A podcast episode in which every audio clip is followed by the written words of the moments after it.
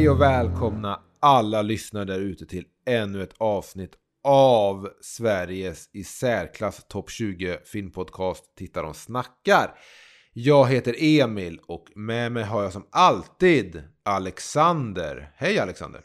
Ja, men hej Emil! Känns det skönt att alltid vara med i filmpodcasten Tittar de snackar? Ja, man tröttnar aldrig. Nej. Hur många avsnitt det än blir. Nej, jag förstår det. Eh, och med dig Alexander så har du som alltid Erik Nyström. Ja, hej. Hej. Eh, vi sitter nu här tre stycken. Det är då jag, det är du Erik och det är kära Alexander som är på besök. Och hur kommer det sig att du är på besök Alexander? Jag skulle vilja säga att det är för att eh, Elm Street-franchisen ligger mig väldigt varmt om hjärtat.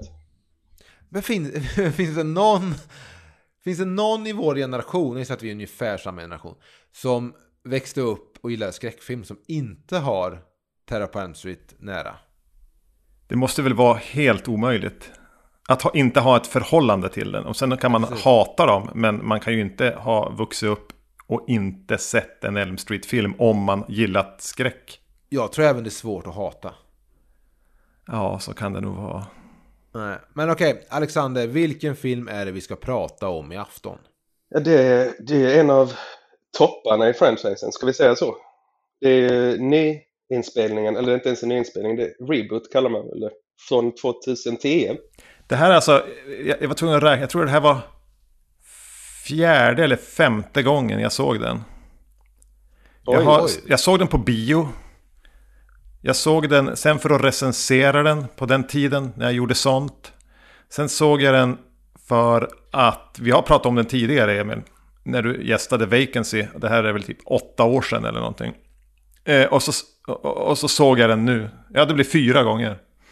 Då har jag sett den tre gånger då. Jag såg den på bio. Någon e alltså eftermiddagsvisning, men det var premiären i Karlstad. Det var bara mitt sällskap i salongen. Sen såg jag den då när vi skulle prata om den i Vacancy. Och nu ser jag den igen. Eller har sett den igen. Jag har den, jag har köpt den på iTunes vet jag inför eh, det här, förra gången. Så den ligger där digitalt. Och väntar på att bli omsedd och omsedd och omsedd. som en, som en ständig återkommande mardröm. Det går inte att vakna från den. jag tror att jag har sett den tre gånger i alla fall. B och omtitt och sen nu. Sen kan det vara någon fjärde gång som jag glömt bort. Men, men jag sätter mina pengar på tre. Precis som, precis som eh, Emil va. Vill kanske Erik ge någon sorts uh, kontext till den här filmen? Finns det någon som behöver det som lyssnar på det här? jag vet inte. Freddy Krueger mördar ungdomar i deras drömmar. Ja. I en helt onödig film. Spoiler för samtalet. Men okej, okay, men vi, vi gör så att vi på direkten går igång då med tempen. För du kommer ju här med en temperaturlista Alexander. Och vad är en temperaturlista? En temperaturlista är på en skala från 1 till 10. Eh, där man tar upp olika aspekter av filmen. Där 1 är det kallaste, det sämsta kan man väl säga. Och 10 är ju då det varmaste eller det, det mest positiva man kan hitta med filmen i fråga. Mm. Fan, den här filmen ska bli intressant att se så nedbruten måste jag ändå säga. För jag, jag eh, ska erkänna att uh, jag försökte se den i torsdags kväll. Och det vill säga i, vad blir det, förrgår. Och då efter 20 minuter skulle jag säga så fick jag en känsla som jag också då mindes att jag kände biosalongen. Och det var att jag var, kände mig otroligt uttråkad. Och sen somnade jag i filmen, kanske 10 minuter senare. Så jag fick, jag fick, se, jag fick se om den i, eh, jag ser resten i, igår. Men så det ska bli intressant att se både vad som är bra och dåligt med den här filmen. Så vi kan väl börja direkt med punkt nummer ett då, eh, Alexander. Det blir att slå in öppna dörrar, men jag, jag tänker väl det är lika bra att ha det här avklarat. Eh, och det är ju att det är mission impossible för stackars Jackie Earl Haley att axla rollen som Freddy.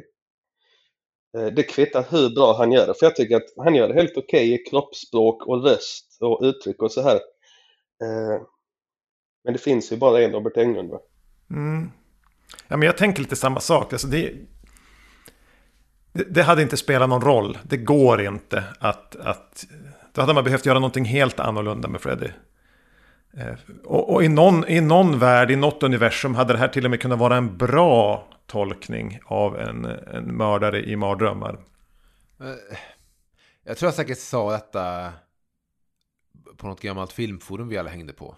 När den här filmen kom säkert. Men eh, jag är nog överraskad av hur nära de ville ligga Robert Englunds Freddy. Jag menar till och med Wes Craven vågade ju lite gå ifrån det när han gjorde Wes Cravens New Nightmare i look och lite stil och sådär. Men... Och samtidigt så... Jag vet inte, jag, jag, jag känner att eh, Jackie Earl Haley, som spelar Freddy här, jag tycker han spelar rollen som han är jävligt uttråkad. Mm -hmm. Jag tycker det saknas finess. Varje replik han säger är liksom som nästan som att det är så här äh, en table read. Som att de bara går igenom manus. Jag tycker liksom han saknar umf. Och istället för den här lite komiska Robert Englund-studsen så borde man då kanske hittat en väg att gå som inte bara var blekare. Och jag tror att när vi, när vi skrev på det här forumet ihop för äh, tio år sedan så lär jag ha nämnt då också att jag tycker att man kanske borde gå tillbaka till eh, det som Wes Craven grundade Freddy på. Den här eh, mannen som han hade sett stå liksom i något sorts ehm, eh, lyktstolpeljus eh, utanför hans fönster när han var liten, Wes Craven, och tittade ut. Så stod det bara en man där och stirrade på honom i trenchcoat och någon hatt. Mm. Och jag kände bara att Ja, men kunde man inte gått den vägen och gjort någonting annat som inte bara var den rödgrön randiga tröjan? Det jag, det jag tänkte på den här gången var hur kort han är. Alltså, ja, men det är ju Robert Englund också. Ja, men Robert Englund känns inte kort i Elm Street-universumet. Men Jackie Earl, alltså, Jackie Earl Haley, det är någonting med rytmen i det namnet. Jag skulle vilja att han hette Jackie Earl Hale. Eller Jack ja. Earl Haley. Jackie Haley, det, det, nej, dåligt flyt i namnet seriemördarnamn för övrigt. Eh, han, känns jätteliten. Alltså det känns ja. som att han är 1,50. Och det blir ett litet problem också. Att, att det är en liten kortväxt man som sen, springer sen runt. Jag, Robert Englund är nog inte så kort. När jag sa det så tänkte jag bara på den där, den där bilden när i första filmen när Freddy jagar Tina i um, i, i gränden. Mm. Och då, den är superkort, men ja, det där är ju en stuntman. Så jag vet inte, Robert Englund kanske är normal eh, längd. Men jag kan hålla med, alltså han är inte så... Det är väl det jag blir så överraskad av i den här filmen. I hur de väljer att visa Freddy också. För det, jag känner ju aldrig något obehag för den här, den här karaktären. Robert Englund är 1,78. Jag googlade, han är lika lång som jag. Ja, ungefär som jag också då. Ja, ungefär som jag med. Medellängden. Men, här, men det, är bara, det är bara någonting med hur de visar Freddy här. Och det är, bara, det är ofta så bilder rakt på. Uh, ja, och så att han är kort. Ja, men det är väl, han har inte den här uh, siluetten riktigt. Nej. Så, och det, är tråkigt när uh, den här franchisen bygger så till 100% på karaktären Freddy. Mm. Men hur, skulle, eller hur, tycker, hur tycker du då, Alexander, att man skulle liksom gjort det bättre? Det är så svårt för att han är så inpräntad i ens sinne hur Freddy ska vara. Så jag, jag tycker det är svårt att tänka utanför ramarna. Eh, men någonting mörkare som han också leker lite med emellanåt. Men jag, jag mm. tänkte att jag ska återkomma till, till det vid en senare punkt, för jag har en idé där nämligen. Okay. Eh, men jag vill också säga att jag är, upp, jag är inte obstinat så här. Jag, jag såg om eh, Fredag 13 filmen när, när den nya fina boxen kom nyligen. Mm. Eh, och jag tycker faktiskt att eh, Derek Mears, Derek heter han tror jag, ja, i, i den senaste Fredag 13 filmen, att han är den bästa Jason av alla. Så jag menar, det, jag tycker att det går att göra. Men ja, här men det, är det bara fel. Skillnaden är ju att Jason är ju typ en snubbe bakom en hockeymask. Precis, det är ju inga repliker. Nej, och det krävs inte samma liksom, personlighet som ändå Freddy har som karaktär. Men det var ändå något som värmde, jag håller med dig. Jag tänkte detsamma som du sa faktiskt. Men det är något som värmer med att se att vad fan, en Platinum Dunes-film liksom mm. ändå lyckas ta hem den bästa, bästa Jason av alla filmer. Ja, lite kul tycker, på något sätt. Eh, men jag har inte haft någonting emot med Platinum Dunes Leatherface. Och jag hade, jag hade inte direkt någonting emot eh, Ryan Reynolds i Amityville Horror. Och jag hade inte, något, inte så mycket emot heller Sean Bean i uh, The Hitcher. Men sen är ju sagt, Fred är ju så otroligt ikonisk. Och jag tror att man skulle gått mer åt ett annat håll, vilket håll man nu skulle välja. Man skulle nog tänkt utanför boxen. Men kan vi ta med oss av det här också? Robert Englund var ändå en, lite av en karaktärsskådespelare innan han slog igenom. Kan, kan vi ta med oss av det här kanske att Robert Englund är en väldigt begåvad skådis? Eller tror ni att det är någonting annat? Men visst är Jackie Earl Haley också en ganska bra skådis? Eller har han bara ett speciellt utseende kanske? Han är Oscar-nominerad, men jag vet helt ärligt inte för, för vad. Vet ni kan det? det vara, kan det vara den Little Children? Han har väl spelat pedofil i någonting va? Ja, det är väl den Little Children eh, med eh, Kate Winslet och... Uh Jag vet inte om det är den han är Oscar-nominerad för, men det är i alla fall den filmen jag vet att han har varit med i och sen Watchmen. Ja, han är i någon pool i den ja. Ja, ja precis. Mm. Han är en gammal barnskådis här för mig. Han var med i de här Bad News Bears på 70-talet. Det kan man ju se om man vill. Uh, ja, så här, han har väl också, var inte han, var inte han eh, polare med Johnny Depp på 80-talet när Johnny Depp läste för rollen till första terapeuten tror jag? Det sägs att han var med på audition, men eh, historien går isär om man själv provade för rollen eller om man bara hängde med Johnny Depp. Faktiskt. Ah, okay. Vilken duo ändå de ska vara. Alltså übersnygga, coola Johnny Depp och, och så den här mannen. den roliga wingman ja. vid Johnny Depps snygga sida. Kort också, den lilla killen. Satt på Johnny Depps axel. Ja. Johnny Depp är säkert också jättekort, alla är korta. Ska... Men sen ett, ett till, en till sak jag tänkte på bara med Fred i den här filmen är att jag har inte varit med om tidigare att Freddy är aktiv i att driva på plotten. För här, istället för så one-liners som innehåller ordet bitch och sånt, så är han väldigt mycket här så här, du vet, han är väldigt aktiv. Att, att ha, han har liksom ett mål som inte bara är att döda tonåringarna. Och jag vet inte om jag riktigt tyckte om det där att vi får följa Freddy som har någon sorts plan. Det är som i Freddy vs Jason. Att han har... Det, ja, är han också en plan, ja. Mm. Exakt. Just det. Snyggt plockat. Jag tänkte faktiskt inte på det när jag såg den. Ska vi gå upp på punkt nummer två? Den nä näst kallas det. Lite varmare. Ja, det är inte så svårt. Eh, vi har till och med varit inne på det redan. Det, det här är ett ganska slött hoppkok av, eh, av ettan. Det är flera scener som är liksom tagna rakt av, fast sämre. Mm. Eh, för att säga. Eh, speciellt under den första halvan av filmen. Eh, det står ju också att den ska ha skrivits om minst tio gånger. Liksom. Eh, så det, det, är väl inte konstigt egentligen, men ändå. Hade jag gjort den här, jag tänkte det när jag såg den, hade, det, det jag hade satt som kallast i filmen, det är en av de här grejerna, den, den här ganska klassiska när han kommer ut ur väggen ovanför Nancy ja. när hon ligger och sover. Och det är eh, tidigt 90-tals CGI. Mm. Och den spelar ingen roll. Den, den, har ingen atmosfär, den, den är inte obehaglig, det är ingen överraskning. Det är så trött och så uselt genomfört att det, det är pinsamt. Ja, och det, det, är lite som att det bara händer för att nu ska detta vara med. Så de har liksom, de har liksom slängt in det, tvingat in det mellan annat. Det är lite samma när eh, Nancy i slutet ser sin kompis stå i en sån här bodybag på, eh, på, i skolan. Ja, och, mm. och handen i badkaret också. Ja, här är samma. Det, det, bara, det bara slängs in plötsligt som att de har strösslat med det mer än att eh, ha gjort något väsentligt av det. Det är något lite sorgligt med det att de försöker sig på fanservice. För om man tänker att, att idén med den här var att ja, men nu ska vi ta eh, å, återskapa mm. Freddy Reborn här. Nu ska vi hitta en ny publik. Ska, han ska få bli en ny vi ska kunna göra det här lika stort igen. Fånga upp en helt ny publik för den här klassiska karaktären. Eh, men, men man vill ändå ha med fanservice för att kunna fånga med dig då Emil. Som, som ja. gillade de gamla filmerna och som, som kan sitta där och känna det smart när du känner igen scener. Men alla fansen hatade ju den här när den gick på bio. Eh, den spelade ju in bra med pengar, men de fick så jävla mycket backlash från fans att Platinum Dunes har väl slutat göra remakes efter det.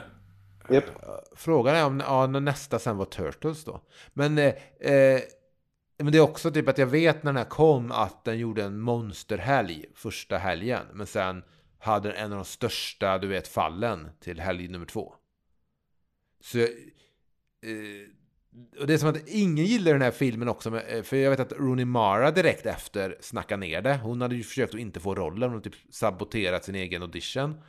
Um, och han som spelar kärleksintresset där, Kyle, vad han heter, Kyle Gallner, han ah, hörde jag i någon podcast för många år sedan.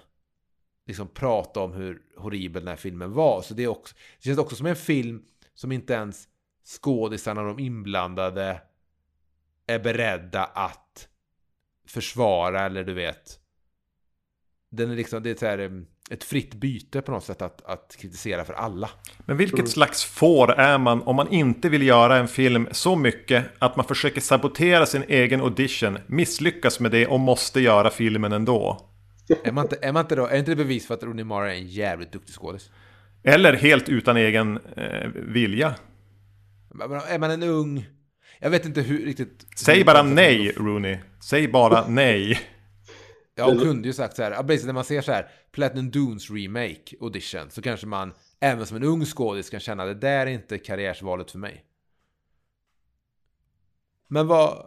En fråga bara, vad var punkt nummer två? Ja, men det var väl just de här eh, inkastade scenerna eh, ja. från eh, originalet. Eller Alexander? Jo, det sköna var att ni spann vidare på det och tog upp liksom precis vissa av de scenerna som jag tänkte nämna. Så jag tror vi är ganska överens där. Och ordet hoppkok som jag använde, eh, alltså det, det sammanfattar ju ändå det, det vi alla tycker, låter det som. Ja, alltså jag menar typ, jag tycker ju att Motorsåsmassakern remaken där från 03, är en jävligt bra film. Den är snygg, den är stilig, den har en MTV-ighet som inte första hade. Men den är så här, en bra balanserad film. Och den lyckas ju ändå göra någonting nytt och lite mer popcornigt av originalet. Men liksom trampar inte originalet på tårna. Och jag vet inte om den, den, och den har ju inte med, vad jag vet så återskapar den väl inte så mycket så scener och ögonblick från första direkt. Den har ju typ samma plott lite men tar det sin egen, på, liksom, går sin egen väg. Så att, jag tror bara sagt att man kunde tänkt bort fanservice. Man kunde tänkt bort så här, vad, vad var Robert Englunds Freddy? Jag tror att man hade varit mycket friare då. Eller du vet att gjort mardrömmarna kanske mer eh, fantastiska och låtit eh, kanske Freddy ha en lite mindre roll. Mm. Eller, gjort någon, hittat någonting som gjorde det, att den stod lite mer på sina ben. Och jag har en idé om en annan film här, just på det spåret som du sa. Vi får se vad ni tycker, men den kommer ganska sent. Men det ska bli roligt att höra vad ni tycker i alla fall. Mm. Men angående Motorsågsmassakern, Emil. Jag har hört dig snacka upp den i flera år nu. Jag har bara sett den en gång. Eh, mm. Det är så att jag, originalet tycker jag är en av de alltså, bästa skräckfilmerna som någonsin har gjorts. Mm. Eh, det var kanske därför jag hatade lite på på Platinum Dunes version när den kom. Men jag lovar här och nu att, att jag faktiskt ska se den igen. När jag är lite mindre pretto, eh, när jag är dubbelt så gammal nu liksom. Men visst har vi pratat om den här, Emil? Du och jag. Jag kan ha gjort en temp på den. Eller om du gjorde en temp. Jag minns inte. Det här var många år sedan. Ja, jag, kan, jag kan kolla upp det under vårt samtal här. Jag har inget minne av det, men jag har något vagt minne av att leta bilder från filmen. Så det kan ju... Ja, och jag tycker även, det vill jag säga att där gjorde faktiskt Platinum Dunes en uppföljare, för de gjorde en prequel till den. Mm. Ja, den minns jag, också... jag minns mer av den nästan. Det är han, han från Full Metal Jacket är med. Ja, men han är med även i uh, första. Är han det? Alltså, ja. ja. Uh, men fan, jag, fan heter han så den uppföljaren? Jag har alltid haft koll på hans namn. Är det Liebesman eller Nispel? Han, eller? han gjorde Darkness Falls innan tror jag. Den skräcksen. Um, men och där, där tycker jag också de lyckas väldigt bra, liksom ta in en ny regissör, men ändå att det finns som utspelar samma universum, ungefär samma look, men lite annorlunda. Men det är, det är den enda Platinum Dunes-filmen väl som har fått en, om vi får se Turtles då, som har fått en uppföljare. Det är så här, de här filmerna görs alltså bara för att sälja in på varumärket och casha ut första helgen och sen är man färdig. Mm. Det finns ju ingen tanke då på att liksom, ehm, eh, liksom alltså för en trettonde del, en uppföljare till den kom inte heller. Den, den gick ju också väldigt bra. Så det var ju, fanns ju ypperligt liksom, tillfälle att att slänga ihop en uppföljare. Men... Ja, det här har nämnts tidigare. Det är så sorgligt att de på något sätt tar död på franchiserna på det här viset. För jag personligen skulle jag vilja ha fler filmer. Men det är som att de, de avrättar. Ja, de, de, de dödar en filmserie för snabb profit. Mm. Det är sorgligt, sorgligt tycker jag. Ja, men det är som du vet, sumpa sitt äktenskap för en natt med den där salsaläraren. Jag kan säga då som avslutning på punkt nummer två att i avsnitt nummer 120 av den här podden så pratar Erik från podcasten Vacancy tillsammans med Emil om remaken The Texas Chainsaw Massacre från 2003. Och jag lovar att jag ska se om den för jag blivit mer och mer sugen för varje gång jag har hört dig nämna den faktiskt. Jag tror att det är en besvikelse ändå. Jag tror att Emil har fel men jag minns inte. det återstår att se alltså. Jaha, är det dags för punkt tre nu då? Verkligen. Eh, då har jag musiken, utropstecken, frågetecken. Eh, jag vet inte om ni har svar på det här för jag har inte hittat det i trivian. Eh, men det är samma sak med för den 13 här, att det är ju ikoniska melodier. Varför återanvänder de inte musiken? Eh, jag tänker så här, de kan inte tänka när vi vill göra något eget för de har ju redan, de har ju redan tagit med sig så himla mycket från från originalen. Varför kan man inte ta med sig musiken också? Det är helt musiken... galet. Helt galet. När kommer musiken på sin höjd i förtexterna till den här filmen? När alltså, musiken temat. påminner, jag tycker att musiken påminner om, men det är inte ja. samma tema. Det är inte det? Okej, okay, för det, det, är väl han Steve, heter han Steve Jablonski eller vad han heter som gör musik till typ alla Platinum Dunes-filmer som gjort musiken här också tror jag. Exakt. Mitt problem är inte att det är dåligt, jag tycker det det är bra filmmusik men det saknar eh, det här lite catchy kvaliteten som både finns hos Manfredinis och Bernsteins eh, mm. eh, liksom jobb som de har gjort för franchiserna. Ja men nu när man ändå har det och använder allt annat som är ikoniskt. Vad är det som gör att man just det väljer man bort? Var det att man hade Jablonski på kontrakt och han hade sån jävla integritet? Att han minsann mm. ville göra eget hela tiden de hade honom på kontrakt. Han satte någon sweatshop och tvingades på att så. Nej, jag vet inte. Men det, ja, det här är ju ett problem som folk pratar om även när det kommer till Marvel-filmer och allt det här. Att, eh, vår tids brist på starka teman. Så det är inte så här exklusivt för just de här filmerna, men jag tycker det är lite konstigt att det blir så här fetare och större soundtracks.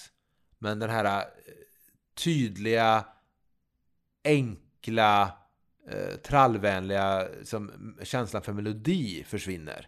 För man pratar med, du, kan, du nämnde Fredag 13 och Trappa Elmslitt, men du kan ju ta även eh, Halloween och alla de där filmerna från 80-talet eh, har ju teman alla liksom kan eller minns. Det mm. bästa med Halloween, senaste Halloween-remaken var ju att få se det en bra uppgradering av det på, på bio. Det, det, är ju hela, mm. hela poängen med det.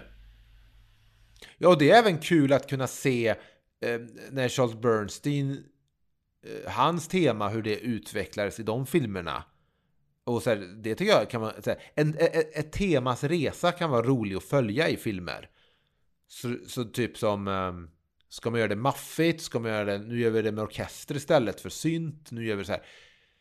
Så det är väl trist, men samtidigt så kunde de ju på något sätt gjort kanske något tema som om de inte ville ta Bernsteins tema rakt av, förutom kanske då i förtexterna, så kunde de ju kanske inspireras av det i alla fall, den där uh, Melody Box lekfullheten på något sätt, man hittat ett eget tema.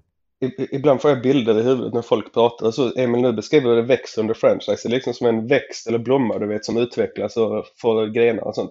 Och sen är det som någon som kommer sen och bara knäcker den nere vid, du vet, skälken. Mm. Ja, för det, ja, precis. Det är, så, det är som en gran som växer, sen kommer den bara hugga ner den för en, en, en julafton. men, men, men, jag, men, jag, har alltid tyckt, jag har alltid tyckt att det har varit eh, det tråkiga med de här filmerna, att eh, man förstör allt. Eh, just för så snabb profit, du vet, eller så här, du vet. Och det, ja, jag tycker bara det var så sorgligt med den Plöten Dunes-vågen. Det är nästan som att du uttrycker en misstro mot det rådande ekonomiska systemet vi har, Emil. jag vet inte om jag vill gå så långt. Men eh, jag menar, det rådande ekonomiska systemet har ju även gett de här filmserierna till att börja med. Ja. Det var det jag tänkte fråga. Eh, för den tanken slog mig nu när jag hörde dig prata om det här. Hur kan det vara så att alla de andra uppföljarna var också till för att casha in? De kom ett års mellanrum oftast. Hur kan det vara så att jag upplever att de har så mycket mer hjärta och själ? Är det bara nostalgi tror ni? Men det är någonting med att en berättelse får fortsätta i episoder tror jag. Ja men hur, hur ska tvåan kroka i första filmen? Hur dog Jason i trean? Okej, okay, hur, hur ska han då se ut i fyran? De här enkla små här, infantila krokarna, det var det som gjorde det mycket för mig när jag, när jag var yngre och se dem. Men det kan också vara det som gör att de, att de håller ihop bättre. Mm. Eller hur? Att de fick vara kvar de krokarna. Exakt, även om det är infantilt, det kan jag hålla med om, så blir det ändå en slags eh, beröringspunkter. Och sen... Ja, sen för jag menar, jag kan uppskatta filmer som jag tycker har rätt samma alltså, ton och känsla och look. Eh, samtidigt som jag kan tycka att en filmserie som Alien-serien, där varje regissör verkligen fått sätta sitt avtryck på filmen de regisserar kan jag också uppskatta. Men det är jag, jag tycker det är någonting i det där att ta över eh, stafettpinnen och respektera det som kommit innan. Men ta det vidare dit man själv vill och skapa den här på något sätt krokiga, krokiga stigen genom någon sorts eh, skog. Mm. Som en skräckfilmserie är.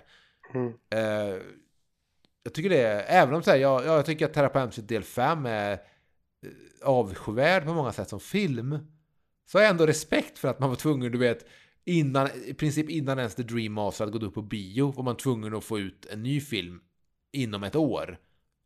Du vet, alltså det, jag har ändå stor respekt för det där, du vet, att snabbt komma på ett, en ny idé till varför Freddy är vid liv och hur man ska förgöra Freddy. Som är, det som faktiskt ändå var lite roligt med så när de höll på och kom med hela tiden. Eh, hur, hur kassa de än är så, så fanns ju den där, den där sammanhängande tråden där faktiskt. Och, och jag, blev, jag, jag tröttnade efter typ andra filmen. Men jag kan ha en väldigt respekt för Lionsgate. Hur de vågade hålla det där eventet vid liv. Och också vågade lita på att publiken hade tillräckligt koll på storyn. Mm. För att den höll väl på att veckla in sig själv mer och mer. Sjukt krånglig. Ja. Mm. Men alltså det är väl, när man ser tillbaka på så-tiden så är det jävligt imponerande. Men det, det var en, en, en, sista grej om musiken då. Eh, vi säger att vi saknar de här distinkta temana. En, en, en liten slinga eller någonting som fastnar i huvudet. Men någonting som även eh, Elm Street-filmerna hade var ju en redig popdänga. Skriven för filmen. Ja. Just det. Vinnie Vincent, Love Kills. Exempelvis, hade inte det varit lite skoj? Eh, om en eh, up and coming artist 2000, vad var det här år? 10? Den kommer. Mm. Fått göra ett, en, en, en, en liten hitlåt som fick rulla över förtexterna. Ja, det, det, det, det, det är tråkigt att den tiden också är förbi. Eh, liksom, ehm, för det, det höll ju sig vid liv även på 90-talet. Mm. Men det här med filmlåten är ju helt död. Jag minns när jag såg Avengers och det kom en specialskriven typ Soundgarden-låt i eftertexterna. Uh, och jag kände bara fan det här är ju jävligt udda. Och så hoppades man att det, att det var någonting som hade växt till liv igen, men så var det inte riktigt. just eh, Captain Marvel hade ju en del härlig 90-talsmusik i och med att den delvis utspelades, eller kanske helt utspelades på 90-talet. Jo, men det hade ju ingen, det hade ingen låt liksom skriven för eller som lanserades med filmen. Det fanns liksom ingen Into the Fire eller Dream Warriors, de två Docken-låtarna. Nej, men jag kan sakna det för att jag lyssnar på många av de låtarna än idag, i bilen och allt möjligt. Eh, men det kan vara att Platinum Dunes återigen eh, tog vissa saker och vissa saker vill de bara ta avstånd från. Mm. Eh, eventuellt. Men sen vet jag att Freddy vs Jason har ju något soundtrack med låtar man kan köpa, men jag vet inte fan hur mycket av det som eh, hörs i filmen. Det, jag, tror de, jag tror de tog chansen att lägga in en massa new metal-låtar på en skiva och kränga dem liksom. Ja, jag har inte koll på de banden. Spawn, filmen Spawn hade också ett sånt soundtrack med, med ja. industrirock. Jo, men nej, men Spawn-soundtracket är jävligt intressant. Ja. För det var väl där de uh, gjorde samarbete mellan hiphopartister och uh, metalband. Kanske så det var. Jaha, det... Judgment Night, har jag, gjorde de det till Spawn också? Judgment Night var ju typ alternativ rockartister ihop med hiphopare. Men eh, på um, Spawn-soundtracket så är det så här Metallica gör en, gjort, gjorde en låt ihop med någon hiphop-akt tror jag. Marilyn Manson gjorde något så här. Jag tror också det var så här samarbetestänk som är lite kul. Ja, det borde jag spana in. Det visste jag inte. Uh, Spawn-soundtracket. Jag ska vi ta punkt nummer fyra då. Låta det bli lite mindre outhärdligt kallt. Det, det här är en kort grej, men jag jag ville mest höra om ni tänkte på det, för att jag vet inte om jag har sett något liknande. Ni, eh, förtexterna. Eh, I film så är det förtexter eh, med cast och crew och så här. Här var det så att det var dubbla förtexter. Tänkte ni på det? Du menar att det stod på skrivet med krita? Det stod skrivet, ja precis. Och eh, med liksom vad det nu kallas text över filmen liksom. Jag var nog ofokuserad, jag tänkte inte på det. Alltså det står skrivet med så tavelkrita i filmen och sen även då pålagt. Ja. Exakt. Uh, ja, men den där tavelkritstexten används ju mer som det här uh, grafiskt element. Och förekommer inte alltid och sådär. Jag tänkte mest på att de där förtexterna kändes väldigt så här. Fan, vi... Det är liksom 15 år efter Seven. Det känns lite trött. det här liksom, de snabba klippen och de där ofokuserade bilderna och så här.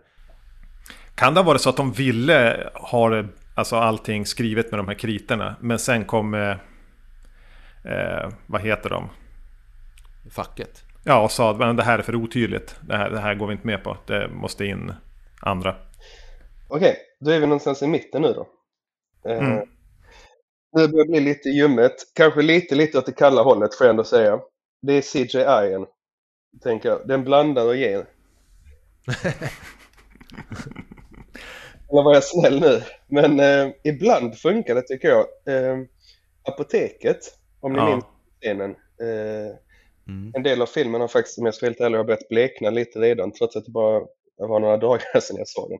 Men ibland funkar det, men ibland så är det totalt fel. Tänk på det som liksom Erik nämnde med eh, över sängen eh, eller i trappan och så här. Men eh, ja, jag vet inte, vad tycker ni? Ja, ja men verkligen. jag vet inte vad jag ska säga. Jag håller med om apoteksscenen när de, när de låter liksom dröm och verklighet som glida mellan varandra. Det är väl nästan det mest minnesvärda. Mer än det här med micronaps och så. Synd bara att de måste förklara det med, med att man får det. Eh, jag tycker det där kan man uppleva själv när man, när man har sover dåligt och försöker röra sig i samhället ändå. Att det känns som att man bara glider in i någonting annat då och då. Den där apoteksscenen hade man ju på något sätt lyckats få till rätt bra även tror jag på 80-talet. Ja. På något, på något snyggt sätt. Så, men visst, det, det funkar. Eh, och sådär, men det, det, man minns mest är väl just eh, när han kommer ut från tapeten eftersom det är så, en sån otroligt skillnad mot en effekt som funkar 100% i originalet till att inte funka mm. alls här. Mm. Eh, och när det är en sån ikonisk jävla bild i, eh, i den filmen så blir det sorgligt att se det här. Men, hur hade man gjort då? Jo, jag tror att alla svar här är att man skulle skippat det. Mm. Men man kan, jag sitter bara och tänker på hur, hur mycket krångligare och dyrare hade det varit att spänna upp någon slags tunn latexduk som, som eh, Freddy hade för att få titta ut genom på henne. Är det verkligen så mycket mer tidskrävande och dyrt än... Ja, i och för sig än den här CGI-effekten, det kan jag köpa. Den, den här var inte dyr. Men då blir det ju samma som uh, första, man måste göra någonting nytt. Ja. Men, men ändå samma. jag, jag har legat hemma nästan hela veckan med mansförkylning. Jag måste erkänna, jag fick se om ettan i, igår. Lite för att skölja bort. skölja bort mm. CGI från den här. Och det är lite ont att se liksom hur mycket bättre de har lyckats med praktiska, hur mycket bättre det faktiskt är. I alla avseenden i princip. Jag tror problemet också är att man säger vi ska göra samma sak men häftigare. Och då blir det så här, vi kan göra datorgjort idag. Jag hade nog tänkt mer så här, vi ska göra samma men sen twistar vi till det. Ja. Eller vi ska göra samma men liksom ännu bättre. Så att vi säger till exempel att man hade haft den latexduken eh, och han hade stuckit fram huvudet, liksom tryckt huvudet mot den datorn och tittat ner på Nancy. Då hade jag kanske i, den här, i mitt manus då för i originalet så när hon tittar upp så han eh, drar sig tillbaka så, eh, igen. Då hade jag kanske låtit han istället vara kvar. Du vet, alltså gjort någonting så här som, som för dem då som har sett originalfilmerna så händer någonting nytt eller någonting man, du vet, man twistar till det på något sätt. Mm. Um, men här är det bara så att vi ska göra samma men vi slänger på datoreffekter. Ja, men det, det, den där vägg scenen är ju erkänd för att vara horribel. Uh, ibland har han till och med gjort mindre. Uh, minns jag fel eller i badkarscenen? Hon blev inte mm. ens neddragen under vattnet. Eller har jag redan glömt bort det? Nej, hon blir inte Nej. Men där kan jag ändå uppskatta att de twistar det att eh, handen kommer upp. Om det är mamman som ropar eller larmet som ringer så handen åker ner. Hon går upp i badkaret, hon går ut, allting är bra. Men så visar det sig att hon fortfarande är kvar i en dröm. Jag tycker det var ändå något sätt att göra någonting nytt av det. Men eh, jag blir överraskad av att hon inte dras ner under vattenytan här. Ja, tack för att du hjälper mig att hitta någonting så är positivt. Det är faktiskt sant. Ja. jag, tänker, jag tänker bara på, okej, okay, då har hon dragits ner även här. Och då, då måste man göra någonting horribelt av det. Kanske hade varit massa datorgjorda hajar eller någonting under vattenytan. Freddy High. Ja, precis. Ja, en stor rödgrön randig Freddy High, datoranimerad. Typ Deep Blue Sea-kvalitet. Ja. Hade kommit. Hur illa det än skulle ha varit så hade det faktiskt varit någonting hyfsat nytt. Ja. ja så det kanske ändå hade varit någonting. Han är ju med som hajfena i fyran vill jag lägga till. Ja, Men det är precis. endast hajfenan. Det blir inte en sant. blinkning till det. Helt plötsligt så kändes det här, mitt dåliga skämt, som en ganska bra idé. Man kunde ju i och för sig, jag vet inte om detta är intressant, men man kan ju så att hon dras under ytan och sen när hon ska upp igen så blir det som det är i um, fyran, han som dras ner i vattensängen. Mm. Att ytan är liksom um, solid. Ja. Så hon kan inte komma upp Att det igen. blir hon, det hon bara... Nancy som försöker trycka sig upp genom, ungefär ja. som genom Freddy genom väggen. Så man slår ihop två och vänder på det. Ja. ja. Nu spånar vi fram mycket det... bättre förslag här. Ja, och så hade jag haft så att, att det ser ut som en vanlig vattenyta, men hon kan inte komma igenom den. Den är solid. Och så står Freddy bara bredvid badkaret och bara tittar på henne. Och det är det här jag har svårt att fatta.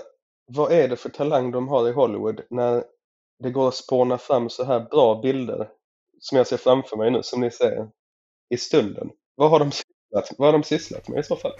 Ja. jag, jag tror inte det finns någon kärlek till Terra på Street av alla som har jobbat på det här projektet. Men varför kan de inte ta in åtminstone en konsult? Hej, du är med som konsult för att du har kärlek för den här franchisen. vad, vad, tycker du liksom? Nu blir detta något avsnitt om att bara racka ner på den här filmen. Men jag kan också lägga till då att i den här um, Never Sleep Again-dokumentären, när de kommer till remaken, sitter ju också alla bara och hatar på den. Robert Englund, Wes Craven, eh, Robert Shea tror jag också. De som inte är med och gör den. Eh, alltså. Men, men vadå, vi, vi kommer ju till de, till de varma punkterna nu. Ja, det är sant. Det är sant. Vi rör oss upp här ja. nu. Nu, nu. har vi kommit över någon sorts mitt som inte är mitt och så rör vi oss upp mot punkt nummer sex då. Nu börjar det bli varmt, mössan och halsduken är av, det börjar bli vår i luften. Och vem välkomnar oss inte in där? Än Clancy Brown. Ja, fan, du hade med det. Det var det jag satt och tänkte. Han är bland det bästa med den här filmen. Så att jag tänkte, jag tänkte exakt det. Ja, det. Han har varit med i min uppväxt. Eh, de exempel jag kom på utan att tjuvtitta på IMDB, det är självklart Djurkyrkogården 2. Ja, Eh, Men ja, också Cityakuten tror jag att han var med. Och han är alltid typecastad som någon jäkla typ helt enkelt. Och så också det här, jag vet inte om de har varit tillräckligt smarta för det där med flit, men att han är ju ändå en trevlig snubbe i den här filmen. Men det är med att man vet vem han alltid är, så fattar man på något sätt att men det är någonting som är lite lurt där. Vilket Mm. också kommer fram till slut. Och det hade varit så roligt att veta om de hade den tanken när de castade honom. Att man ser alltid, man ser alltid mörkret eh, bakom leendet hos Clancy Brown. Han döljer alltid någonting. Han har alltid en, en kniv bakom ryggen. Men, men det- är någonting jag tänkte på. Jag tycker att jo, han, han är bra castad och gör rollen eh, överraskande engagerat. Eh, Men även hon som, eh, vad heter den skådisen? Heter hon Connie Britton kanske? Mm. Hon spelar, Gwen heter karaktären, det är Nancys mamma. Eh, Och eh, hon eh, känner jag ju till främst från Spin City, den här sitcomen med Michael J. Fox från 90-talet. Mm. Charlie Sheen också. Eh, Charlie Sheen efter ja, just det ja, just det ja. Där är jag glömt av. Men eh, hon tycker jag tyvärr får eh, ett horribelt material att jobba med. Men jag tycker ändå det känns som att de ändå försökt få till castingen. Men det är väl också i och för sig genomgående för alla de Platinum Dunes-filmerna att castingen alltid har varit överraskande eh, bra. Så det, det hjälper ju inte alltid filmerna. Men... Ja, det är väl ingen som är direkt felcastad? Är det det? Egentligen. Nej, men nu när ni ändå är inne på castingen var det bara jag som tänkte att den här karaktären som ska vara Tina, eh, Chris Ja. tror jag att hon hette, är inte hon väldigt lik Nancys mamma Ja, från det, originalet? det ser ut som en yngre version av, av Skönt att det inte bara var jag, för det är lite konstigt också. Äh, man blir bara lite förvirrad i början. Eller jag blev det i alla fall. ja. en märklig, märklig blinkning till första filmen. Det kanske var någon konsult som ändå hade kommit in där och... och fan, ett, ett, ett tips från mig är att när ni castar den här Tina-karaktären, eller heter hon Chrissa kanske? Men hon spelar ju typ Tina. Mm.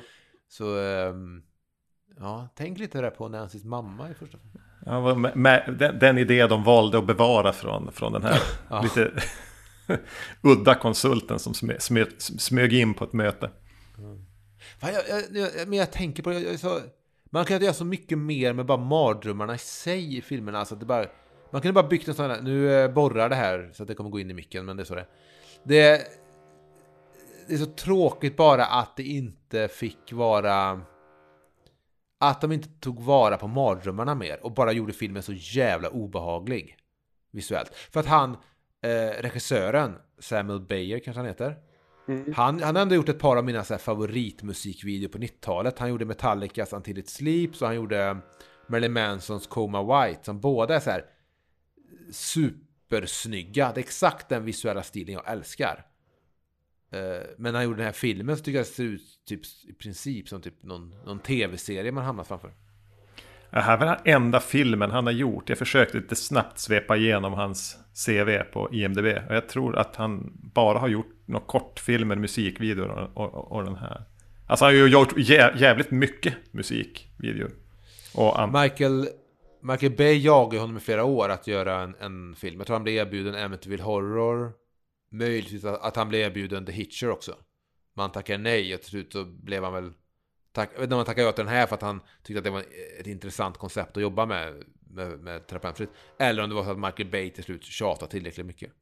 man blir av med Michael Bays jävla telefonsamtal. Jobbigt Ja, att ha Michael. Bay efter sig som tjatar. Jag tycker han verkar så otäck. Ja.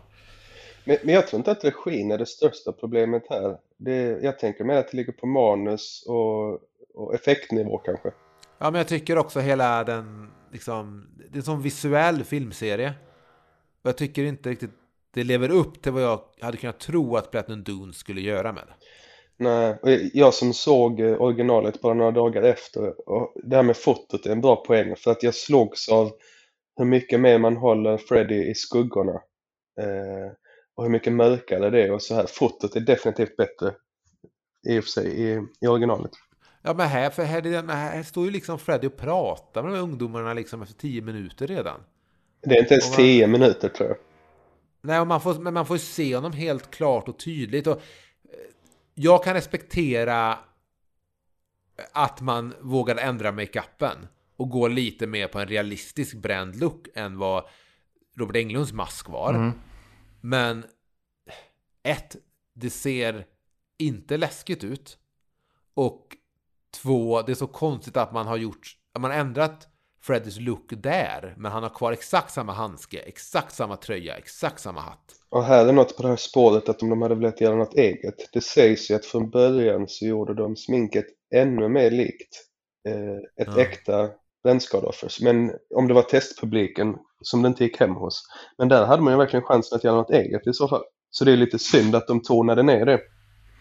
Kan ju nästan bli distraherande också tänker jag. Om det är för... för eh, alltså det tar för mycket uppmärksamhet att hur obehaglig han ser ut. Så hör du inte vad han säger, du ser inte mardrömmarna eller någonting. Men ja, visst det kan ha en effekt. Men... Jag tänker lite distraherande. Ja, men sen samtidigt om man ska ha något nytt om man verkligen ska uppleva någon slags skräck. Eh, då är det en av få saker som kanske hade funkat. Ja, fan vad jag blev en, en kostymnisse vid ett möte där. Uh. jag, tror att, jag tror att det här kommer att avskräcka tittare. Det här är för obehagligt. De kommer inte... Nej, men sen är det, det är skillnad på så här eh, obehagligt av typen oj vad synd jag tycker om, om, om den personen som vars ansikte bränt sönder och att vara skrämmande.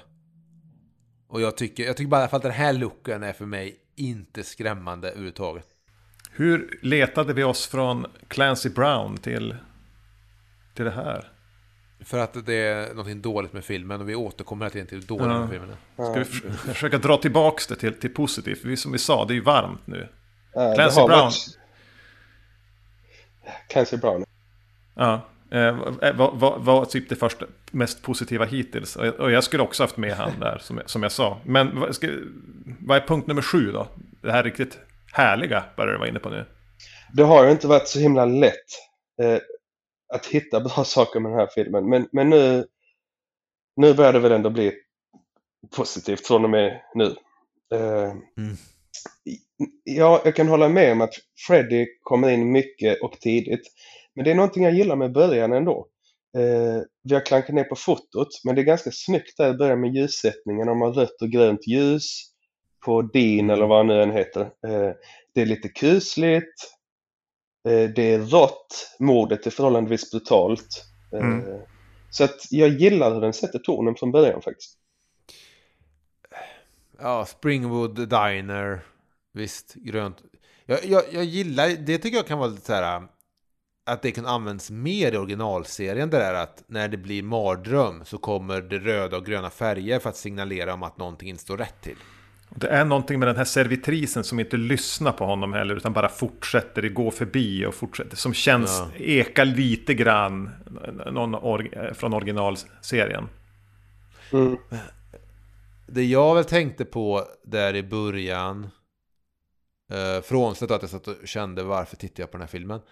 Är att när han väl går bakom där till um, in till um, liksom där spisen och allting finns. Då dock fick jag en känsla av att vänta lite nu. Hade, hade typ Marcus Nispel gjort det här. Eh, uh, han som regisserade då Terapen, eller regisserade Texas Chainsaw Massacre remaken.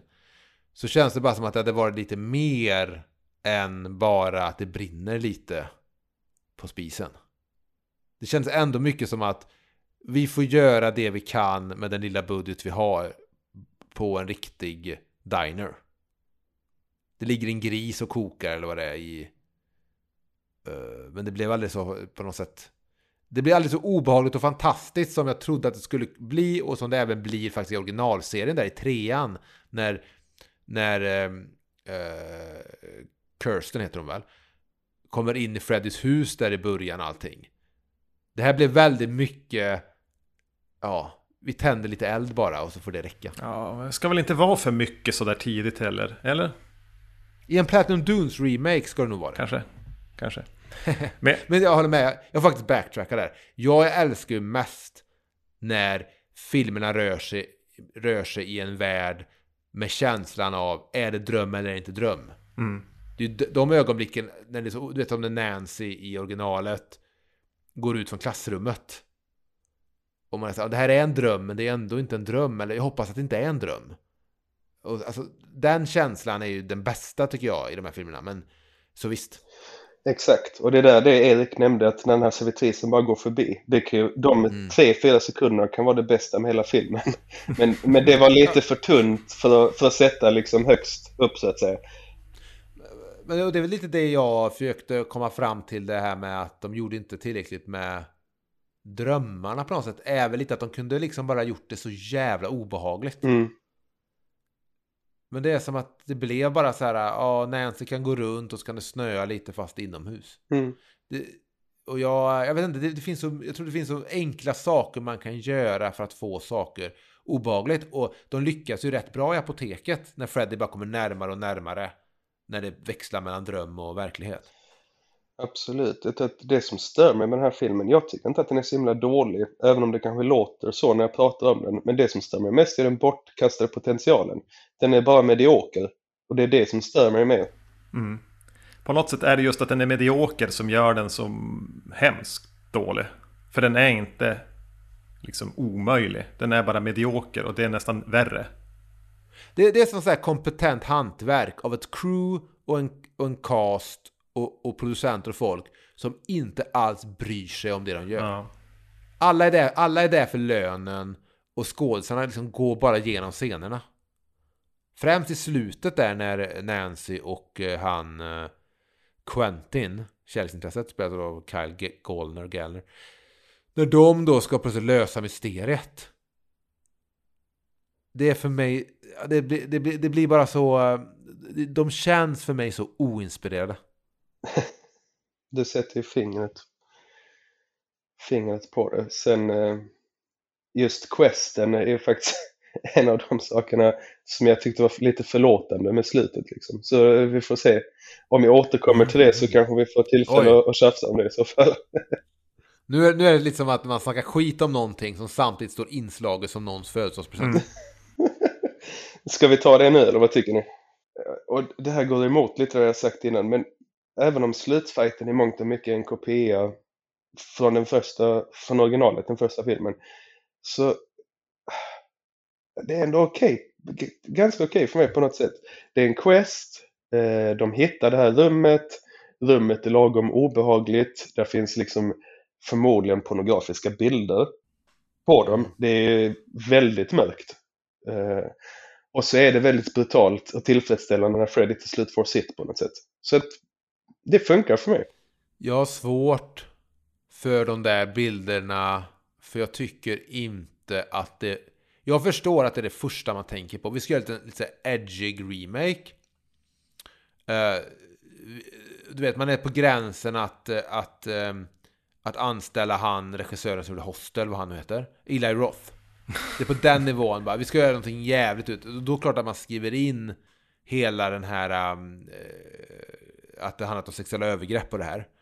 Men jag tycker att i den här filmen så tycker jag inte att det blir bara liksom olustigt på fel sätt för mig. Ja, fan. Jag tycker det är en av få förmildrande omständigheter med den här filmen faktiskt. Ja, men sen tycker jag det var så snyggt i att de, att de tog bort det från eh, West Cravens originalidé. Att han, även om det klart finns någonting säkert sadosexuellt eller vad det heter över att mörda barn till att börja med, troligtvis. Så kan jag väl ändå uppskatta att i, då, i um, originalfilmerna att det handlade om en barnmördare strikt. Alltså jag, jag, jag, får lite känslan av att den här eh, färdiga produkten som utgör den här remaken, rebooten, stod på eh, eh två olika hötappar mellan två olika. En där han ska ha varit verkligen en eh, barnvåldtäktsman. Mm. Och en där han bara var en kuf som faktiskt var oskyldig till allting. Det var bara föräldrarna som fick för... Det var Clancy Brown som förgrep sig på barnen eller någonting. Och att han faktiskt blev oskyldigt avrättad av dem. Och att jag tycker det finns båda de strömningarna i den. Ett tag känns det men han kanske var oskyldig. Eh, och, och, men, men, resultatet vi får är som en kompromiss mellan de två idéerna. Där han var kanske, ja lite oskyldig? Eller varför dödade han barn nu när han bara ville, bara ville förgripa sig på dem förr? Varför kommer han inte tillbaka och förgriper sig på dem i drömmarna då? Man hade ju ändå en torter, alltså de, de kom ju hem med skrapsår från hans knivar och sånt. Så det fanns ju ändå någonting ja. torterande. Det är någonting som blir vagt i det. För om han var den här som de tyckte om, han var supersnäll. Mm. Men han ville även liksom tortera dem. Jag kan uppskatta, är det inte så typ i Valentine eller i Alice Sweet Alice, men just det där, den där mobb, eller kanske Sleepaway Camp, men den där eh, mobbade ofarliga som eh, någonting slår slint i skallen eh, när, när, det, när den oförrätten sker mot personen och det blir hämnd av det. Eh, även fan Jason, en, en, en, en, en liten pojke som drunknade men hans mamma blev mördad och han ser det. Och så eh, bestämmer han sig för att hämnas resten av livet. Mm. Jag kan tycka att hade de gjort det så att faktiskt Freddy var en var, var oskyldigt dömd.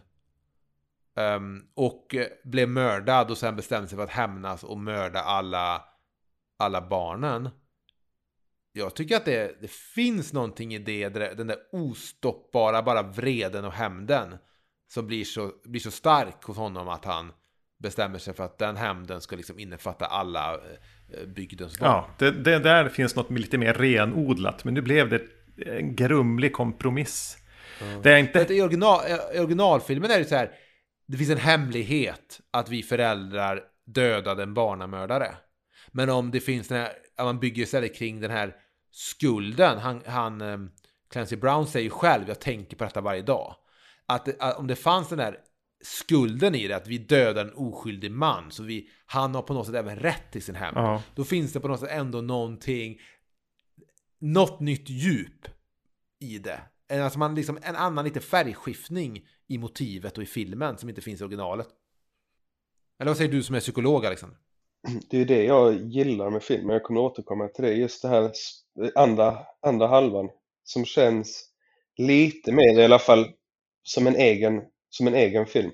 Medan första halvan bara sagt är copy-paste av olika delar av, av originalet. Mm. Men ja, rent psykologiskt, det har jag inte tänkt på det, men nu när ni tog upp det så känns det lite varför skulle han bli så ond om han inte var så ond innan? Det känns som ett stort glapp på något sätt. För att de, eld, de eldar upp honom. Ja, det kan man ju bli lite förbannad av. Men tänk om han, han har kämpat för sin oskuld, du vet. Ingen tror på honom. Han har kanske eh, suttit där i rätten och all, hela stan tror att det är han som har gjort det. Och de till och med typ jagar ifatt honom. Eh, som jävla, du vet, en typ hund på gatan och typ bränner upp honom som de gör. Ja, men det hade jag kunnat köpa. Då hade vi fått göra till två 45 minuter lång film med väldigt mycket rättegångsscener. Och hur han då blir frikänd och sedan blir uppbränd. Och så får det vara på slutet. Det blir lite som Marvel här. Och så mm. i nästa film så får, så får allting börja.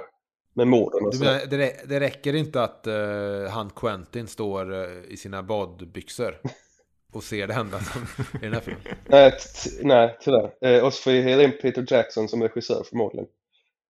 Uh, så att det kan bli riktigt långt och episkt. Nej, det ska bli en trilogi av hela men för det som funkar rätt, det som funkar rätt bra i det där, att han, att han ändå är oskyldig, är ju att de ändå de ändrar perspektivet till hans i den drömmen. Vi får ju följa han bli jagad. Mm. Och vi får följa han försöka du vet, hålla för dörren som inte kommer in. Vi får se hans, eh, han vara livrädd. Så gör det ju att vi plötsligt känner sympati för den här människan. Och det kan ge det positiva. Jag kände lite sympati för Freddy. När de här eh, föräldrarna i sina bilar, du vet, jagar honom. Och han känns som en liten stackare på något vis. Ja, precis. Jag, jag fattar vad du menar, men om ni nu frågar ett psykologiskt perspektiv och så också, i så fall för att det ska bli mer trovärdigt, då, då kan man skulle tagit bort det här med att han också ett, liksom skadade dem och rev dem och så här. Då hade man kanske fått välja det här spåret med att han förgrep sig, att han inte kunde stå emot de här drifterna. Då hade det varit lättare att köpa hans rädsla och allt det här sen. Men eller att han är helt oskyldig, att han inte gjort någonting med barnen. Att det kanske är då Clancy Brown. Eller att det är som i äh, Jakten, heter väl den danska där, med Matt Mikkelsen. Att det är något barn som råkat säga någonting som blir, en, blir bara en, en spiral, vet, som ingen kan kontrollera. Och plötsligt så är det bara, du vet, där går pedofilen i byn. Ja, det är en tredje film. Jag hade tänkt mig en, en andra film också, men här där har vi en tredje film som låter, låter jätteintressant. Men för, en lucka som finns, den finns förmodligen även i, i, original, eh, i originalet, men jag tänkte på den här eftersom man sitter och börjar tänka på sådana saker när man ser den här filmen. Om vi nu tänker att det är som de beskriver i filmen, att han var en, en sadomasochistisk pedofil som förgrep sig på barnen, de kunde inte bevisa det så de valde att elda upp honom. Men att han är så, han är så ond och elak och, att, och, och kränkt av det här att han kommer tillbaks som en, en drömdemon. Varför tar det tio år innan han kommer tillbaka? Vad, vad har han varit och förhandlat med, med, med djävulen? Eh, vill han...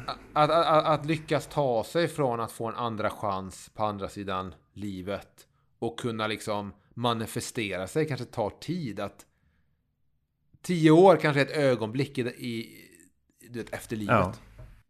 Men visst, varför händer det inte sommaren efter? Mm. Särskilt eftersom då skulle han ju fortfarande ha ett intresse för de här barnen ur ett, ur ett eh, sexuellt perspektiv. Det skulle bli en jätte, jätteotäck film. Mm. Om det handlade om fem åringar som drömde de här mardrömmarna. Jag har alltid, när jag har tänkt på min uppföljare jag vill ha gjort, men det blev inte av.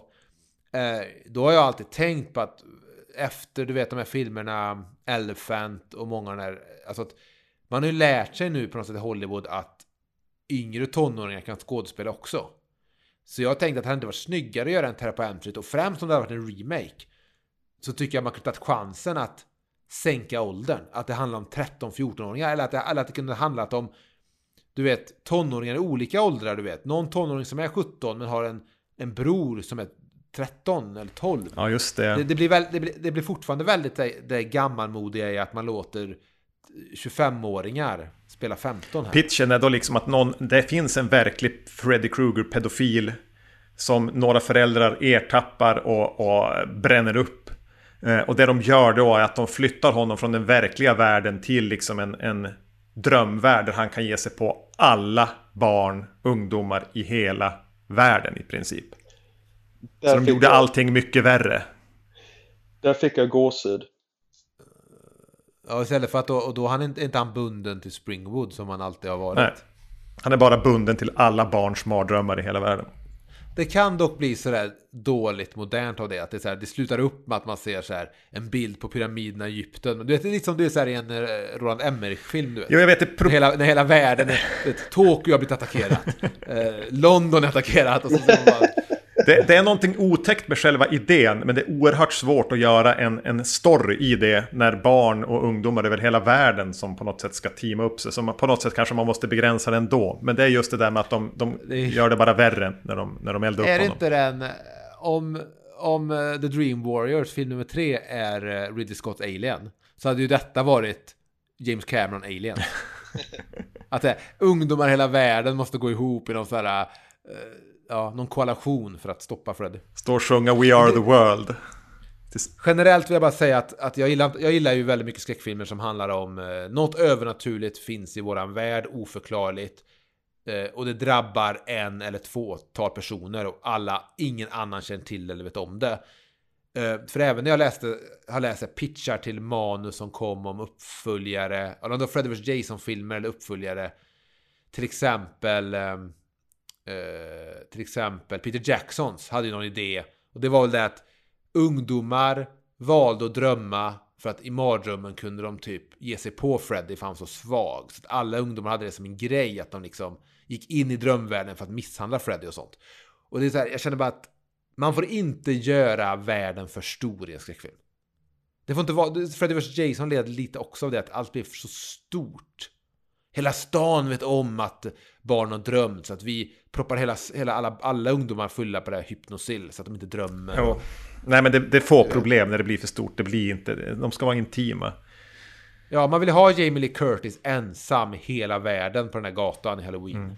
Mm. Mot hotet. Mm, det är bra poäng. I ettan så är det ju typ halva filmen är i princip bara Nancy och, och Glenn. Ja. Ska vi gå vidare här till, till eh, vadå? Är vi på punkt nummer nio nu? Punkt nummer nio. Och nu vädjar jag till er känns det lite som. Men är inte detta trots allt en okej okay film? Eh, jag älskar franchisen så mycket i och med att jag är uppväxt med den. Det är så mycket nostalgi. Jag hade faktiskt inte tråkigt när jag såg den. Uh, den är bättre än femman till exempel, tänker jag. Uh, och kanske också Säg en så, sexan. Säg aldrig så. Ja, jag, jag kan nog förlåta den här på något sätt för att den är inte dålig. Det, det får jag fan stå fast vid. Nej, men jag, jag, jag, jag klarar inte bara av att man plötsligt ska acceptera den här filmen eller acceptera att ersätta Robert Englund. Det är mycket det det handlar om för mig. Ja, Freddy vs Jason, eller Freddy vs Jason dels, men även um, Freddy's Dead, The Fine Nightmare är två för mig värdelösa filmer. Men det är ändå den riktiga Freddy på något sätt. Jag kan inte acceptera den här Freddy. Och jag menar när Freddy dök upp som extra nedladdningsbar extra karaktär till Mortal Kombat. Då var det den här Freddy som plötsligt användes. Och jag tror även det skedde i något annat spel, att det var den här Freddys utseende man använde. Mm. Och jag kan bara inte acceptera att på något sätt gå med på att den här filmen är duglig. Är det inte lite upprättelse för dig i så fall att, eh, som sagt, jag tror inte Platinum Dunes gjorde någon mer skräck-reboot efter den här. Kan det vara upprättelse för dig, Emil, i så fall? Jag vet inte hur deras... Ja, visst, men jag vet inte riktigt... De hade ju kunnat ge sig på en Hellraiser remake och det fanns ju väl... Eh, de försökte säkert få till en Halloween remake. Men eh, jag vet inte riktigt hur deras nätverk såg ut och vilka filmbolag de kunde pitcha för och sådär. Men ja, eh, vad tycker, vad tycker Erik? Tycker du att den här filmen är duglig? Duglig är väl kanske inte ordet jag skulle använda, men jag förstår lite grann vad Alexander är ute efter. Det här, jag har inga problem med att se den. Jag sitter inte och hatar den. Jag bryr mig inte så mycket. Eh, och, och, kanske för att jag inte är riktigt lika känslomässigt investerad i Elm Street-franchisen. Men jag har inga problem med den egentligen. Mm. Förutom alla de problem jag har med den. Men det går bra att se den. Ja, det var fjärde oh. gången jag så, såg den. Liksom. Det... Jag säger bara, man, det, det, är lite, man får inte acceptera filmen. Jag, jag, går inte med på det bara. Jag tycker att den har förstört så mm. otroligt Men det är ju det, det, det, jag tänker Emil, att för dig är den... Det, går det, det går bortom om vad den är som faktisk film. Och, och vad ja. den representerar för, för en uh, franchise, eller vad den innebar. Ja, men som, okay, som bara film då, om, om vi lämnar bort allt den här har bränt ner och förstört och hur ond den här filmen är. Så jag blev ändå överraskad efter, eh, jag blev besviken för den 13 remaken.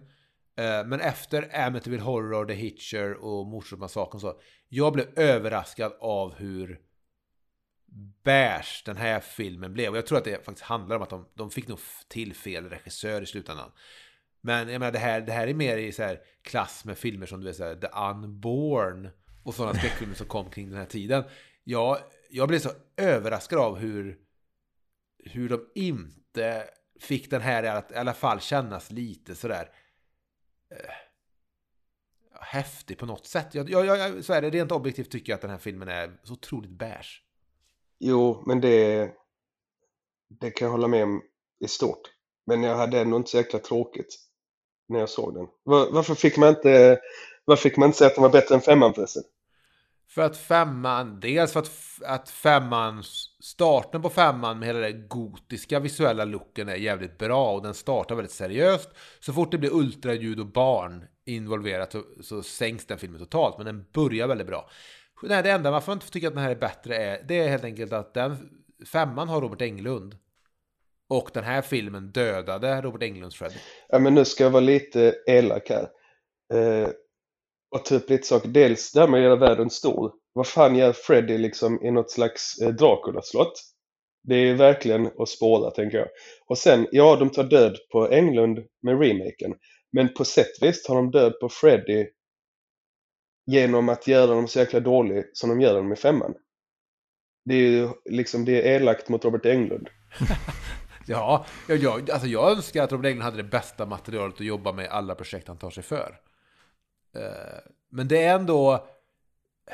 Det är ju som att även om man får ett barn som är en vettvilling som sen hamnar i ungdomsfängelse och allting, så är det ändå ens eget barn. Nej, det var bra, bra liknelse. Så därför, så därför, så det är alltså på två... Ja, det finns eh, rent känslomässigt involverat i att jag tycker att den här filmen är så onödig. Men jag tycker också att av, av, av Platinum Dudes filmer så tycker jag det är en av de, de svagare mm. jag har sett. Hade vi tyckt lika illa om den här om inte Freddy hade fått en så fin upprättelse med, med New Nightmare? Uh, Nej, men sen kom ju även uh, Freddy vs Jason kom ju efter. Fan. Och sänkte ner Freddy igen lite. Uh, men sen var ju Freddy med i den här tv-serien för två år sedan, någon sitcom ju. Jag har fortfarande inte sett, var kan man se det avsnittet? Det, det, det, nu finns det nog på YouTube. De klippen med honom, men det jag förstår att, att vi, det pratade vi om ju mm. Erik med Lars från Vacancy i den här podden. Men eh, jag förstår att man har en tv-seriebudget och att man inte har så mycket prepptid och sånt. Men där ser ju Robert Englund ohyggligt inte bra ut som Freddy. Han börjar ju vara gammal också. Du måste vara Gam beredd att förlåta. Gammal och tjock. Ja. ja. Men då kunde man ju kanske trätta han i en trenchcoat nu istället för att han springer runt i så här åtsittande grön röd tröja. Det är lite som Robert De Niro i Irishman när han ska spela 30-åringen och vad det kan ja. Det, ja, det är exakt den känslan är när jag, när jag ser uh, klipp från den uh, när han dyker upp i den sitcomen, vad det nu hette. The, The Goldmans Gold... eller någonting. Ja, The Goldmans. Ja. Men okej, okay, men ska vi rösa upp till det bästa med filmen då? Punkt nummer 10. Varför inte? Uh, det är andra halvan, tycker jag det mörka i pedofilspåret, eh, mörkläggningen, inte bara som i originalet av vad som hände med Freddy, utan också mörkläggningen av övergreppen. Mm. Och, och där tänker jag att det är det här som man skulle ha ägnat första halvan åt att eh, liksom kratta för. Mm. Det hade kunnat bli en så, alltså nu förstår jag, jag tar på mig kostymen nu och säger nej, det går inte med en så här stor eh, franchise. Eh, det är för mörkt, det är inte popcornfilm. Men jäklar vad bra film det hade kunnat bli. Och det kan ju som fungera på, på två, alltså dels att de har nästan tvingat sina barn att glömma någonting. Men att det alltid kommer tillbaka. Alltså den, den skulle få en, det blir det här return of the repressed grejen. Eh, skulle kunna fungera ja. på, på två nivåer då, egentligen. Både psykologiskt för barnen men även i alltså, att samhället ja. försöker bara glömma bort det här som har hänt. Det är snyggt, för det tycker jag kan ha försvunnit lite för mycket. Någonting man kunde använt mer tycker jag i filmserien. Det här ett samhälle som försöker läka. Efter, det, det har man inte riktigt fått så stor inblick i, i filmerna. Att, att, äh, Traumat att, som finns i Springwood. Ja, precis. Eh, och när det väl dyker upp typ Freddy, Freddy's Dead och, och lite sådär med, ehm, eh, med Tom Arnold och Roseanne Barr och där, de karaktärerna alltid springer runt i ett öde Springwood. Då liksom eh, är det lite för sent och lite för eh, klantigt gjort. Um, men, men precis, jag tycker att där, jag tycker liksom hela det där, det, det som ligger och bubblar under ytan, dyker, det dyker upp i filmerna, men jag tror att man kunde haft med det ännu mer men sen känner jag att um, uh, i den här filmen tycker man att andra halvan... Men det, jag hade väl svårt att jag lite hade checkat ut redan innan mm. andra halvan startade. Så det ligger ju på mig. Men hela det här med typ, vi minns inte. Uh, var vi kompisar som små? Hela det där, ett trauma är så starkt att man har glömt bort det. Till och med kanske att man har fått hjälp att glömma någonting, låt oss säga. Där finns ja. något. Men i den här filmen, att mysteriet bygger på att de ska minnas att alla de var vänner som små intresserar mig inte riktigt. Att det finns något foto eh, som har fallit ner så att en byrålåda inte kan stängas riktigt. Som de hittar. Alltså det... Jag tycker det känns lite billigt. Det har du rätt och det funkar inte så på riktigt eller bortträngda minnen existerar i princip inte. Det är som i kvickfallet och så. Det är bara på. Ja. PTSD yttrar sig tvärtom genom att man inte kan glömma det man har varit med om för att det är för obehagligt. Eh, så att jag menar inte att det måste ha gjorts på det här viset såklart, men att man hade gjort någonting åt det här hållet. Eh, hade blivit jag, jag tycker att hade man, hade man gått ifrån mallen lite för vad typ en Robert Englund-Freddy-film var och även looken och allting och byggt det kanske mer kring att man märkte att det var en stad som fortfarande bar på det såret av den här pedofilen eller seriemördaren vad man nu vill och man kanske kunde byggt en lite mer psykologiskt obehaglig film med mycket mer fokus även bara på att låta allting bara ha ett, ett, ett Twin Peaks-obehag över sig. Ja. Ja, men jag gillar hela konceptet liksom, med, med symboliken i liksom det här välkammade rika vita suburbia som bara, där ja. någonting fult, någon avart letar sig in och man bara vill trycka bort den. Som ett, som en, ett ont minne liksom, men det kommer bara tillbaka hela tiden. Ja, men lite typ, man kunde gjort lite mer som vi nämnde ju Little Children. Det är så här, den där udda personen finns i samhället som alla, eller jakten. Och ju mer man ja. försöker bara trycka bort den, desto farligare ja. blir den. Utan det man väl egentligen ska göra är att försöka införliva i samhället. Det går inte att trycka bort saker, det kommer alltid tillbaka. Ja, och, och, att, och, att, man byggde staketen högre och, man, och man, man byggde hatet större mot det här, det, här, det som har kommit in då, in, det man anser kanske vara en invasiv art. Mm. Då, det, liksom, det slutar upp i att människan till slut den människan, den personen eh, ger sig på deras barn. Ja, men, det utplånar dem inifrån. genom drömmarna, liksom, genom dem själva. Det ja. går inte att trycka bort saker. Det gäller att försöka acceptera. Något sånt. Jag vet inte. Vad kul att ni hakar på det här för att det är precis en bättre manusförfattare. Jag tänker just det här med trasiga ungdomar. Kanske med droger, kanske självskada, ja. eh, sex. Eh, att man har gjort riktigt bra karaktärer. Och sen att Freddy hade varit någonting som hängde över allt det här. Snarare att han var en gimmick. Man kunde tänkt bort det som en hemlighet. Jag hade kunnat säga så här typ att ungdomar fortfarande går till psykolog i filmen för att deras, eh, deras eh, syskon hade då eh, dött. Och så att, att man låter, man kanske kunde haft filmen närmare traumat. Eh, och inte byggt det så kanske så mycket på att det här aldrig hänt eh, med Nancy under filmens gång få reda på att det har hänt. Mm. Utan det kanske kan vara den, att, att det här Freddy Krueger som då, det kanske inte är en hemlighet på samma sätt. Man vill inte prata om det, men, men det är fortfarande liksom eh, i svallvågorna av det. Och då hade man kunnat göra Freddy, alltså det hade kunnat bli mycket mer sexuellt mardrömmarna. Om man hade vågat ta det steget också. Men det, då, då, då måste man ändå eh, ha tungan rätt i mun tror jag. Som man hade behövt tycker jag med de här polaroidbilderna i den här filmen. Men tänk er en NC-17-film ja. på det här temat. Det hade varit fantastiskt. Eh, jag tänkte dra paralleller till en, eh, vad jag tycker är den bästa amerikanska skräckfilmen på 2000-talet. Vet ni vilken film jag tänker säga då? It follows. Exakt. Tänk Bra läst Emil. Tänk om den regissören hade skrivit det som vi pratar om nu. För jag tycker, jag älskar den filmen mycket för teen angsten som finns i den filmen. Allt det här kring sexualitet och hur känsligt det är när man är i de åren. Hur mycket det betyder. Och att den också, jag tyckte också kände att den filmen förde filmtonåringen närmare den verkliga tonåringen. Ja, den killen är väldigt, känns väldigt ung i den filmen, eller hur? Mm. Ja, men också liksom att det spelas lite mer som jag säga Gus Van Santigt. Mm. Liksom det att de bara hänger vid vid vattnet ett tag. Någon ligger bara och plaskar i sin pool.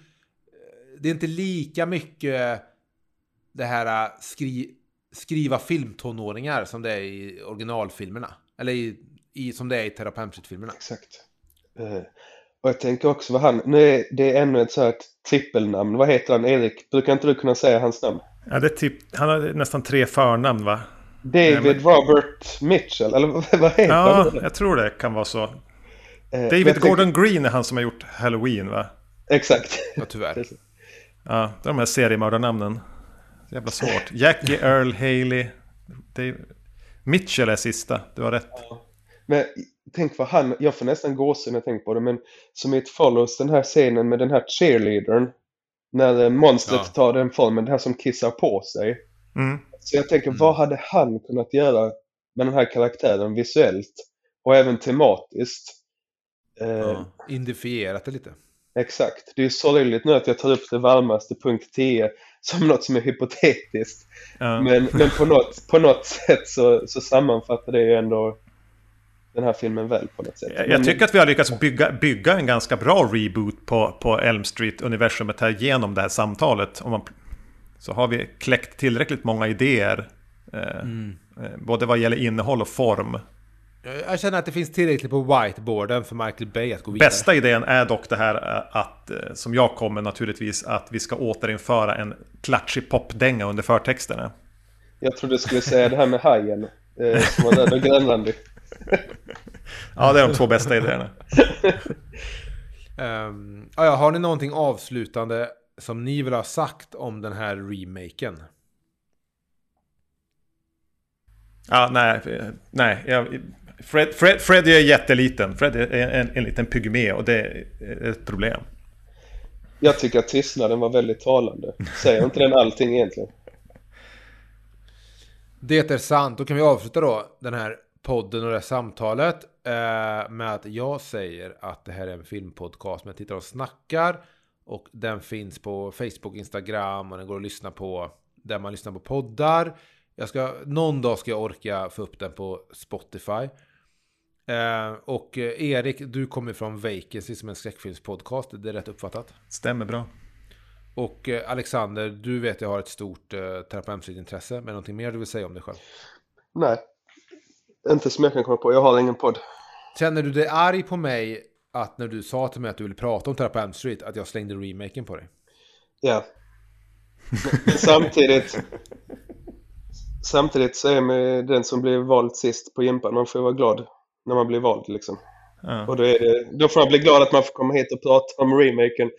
Det är bättre än att inte prata om någon... Om någon Vad sägs om att nästa gång du är med så pratar vi om uh, Terror på Elm Street del 5, The Dream Child.